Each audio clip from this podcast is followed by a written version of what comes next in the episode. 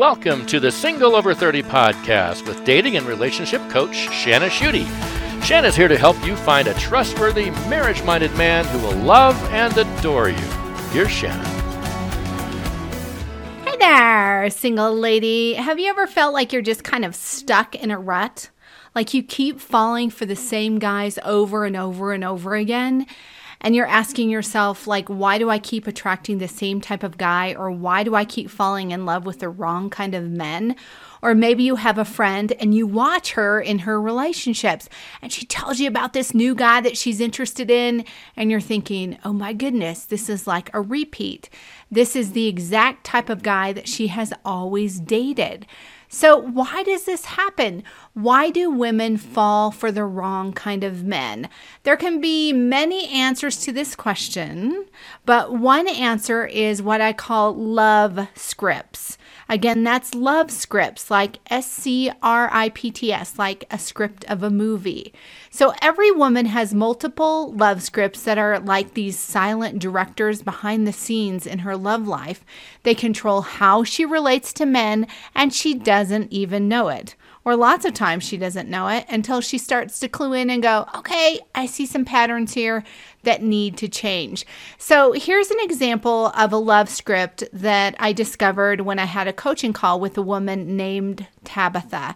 And while I spoke with her, she told me that she always attracts men who need something from her. And she always said they're just always in a really bad way.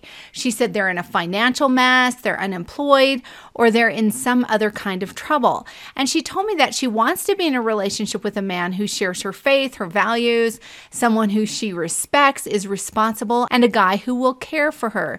So she wants to date a man who is trustworthy and marriage minded. She wants wants to commit to a man. She doesn't want to date guys who haven't grown up, but that's what she keeps getting.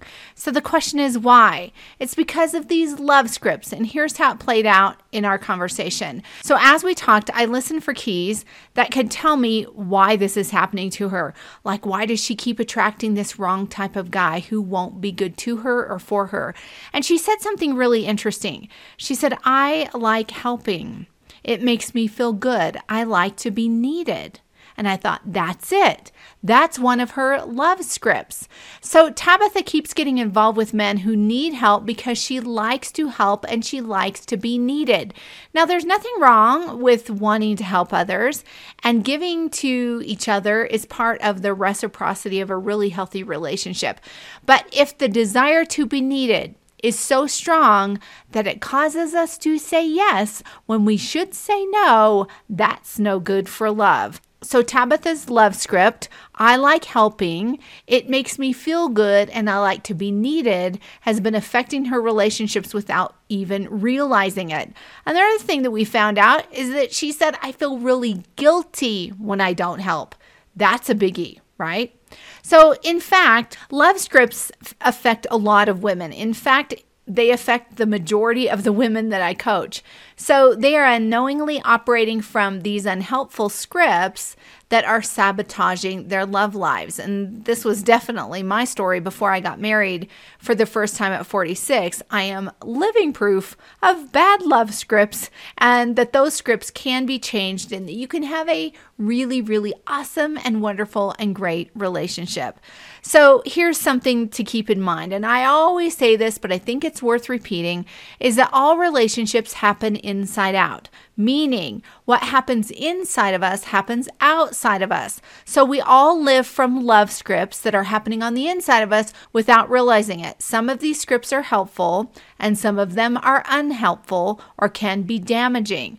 So because Tabitha's love script says it feels good to be needed, then she will naturally allow men into her life who are operating from an opposite love script, such as I need help or I am incompetent and I need someone to care for me.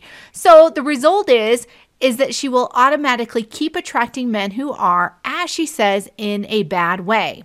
All right, so there might be extremes to this, right? A woman who says, I like helping, and a man who says, I need help. So if those things aren't extreme, we're not going to have a lot of dysfunction because it's okay to want help and it's okay to help, right? But if two people are saying, I always must help and I must help someone no matter what, and someone who says I am incompetent, now we've got a really, really bad situation that can happen in a relationship. So, what should Tabitha do? How does she change this love script? So, the first thing is acknowledging it and acknowledging that it's there is a really, really good place to start. But to do that, what you have to do is start asking yourself, what are the patterns in my dating and relationship life? Do I seem to always attract the same type of guy? Like, do I keep getting with guys who are cheaters or men who are unfaithful or guys who can't commit and will just string you along? Or what kind of guy do I keep getting attracted to? So ask yourself if you see any patterns. From there, what you can do is identify a love script. So, for example, let's say, like Tabitha, you keep attracting these guys who are in a bad way. And you realize that the reason that you're doing that is because inside of you, you've got this script that's telling you that you really don't deserve any better. So once you identify what the script is, then what you want to do is ask yourself, does this have any valid place in my life? And does it really deserve to be a part of my life? So then to do this, to validate a script, what you want to do is walk down what I call a why path. So here's what I mean. For Tabitha, here's what it would look like.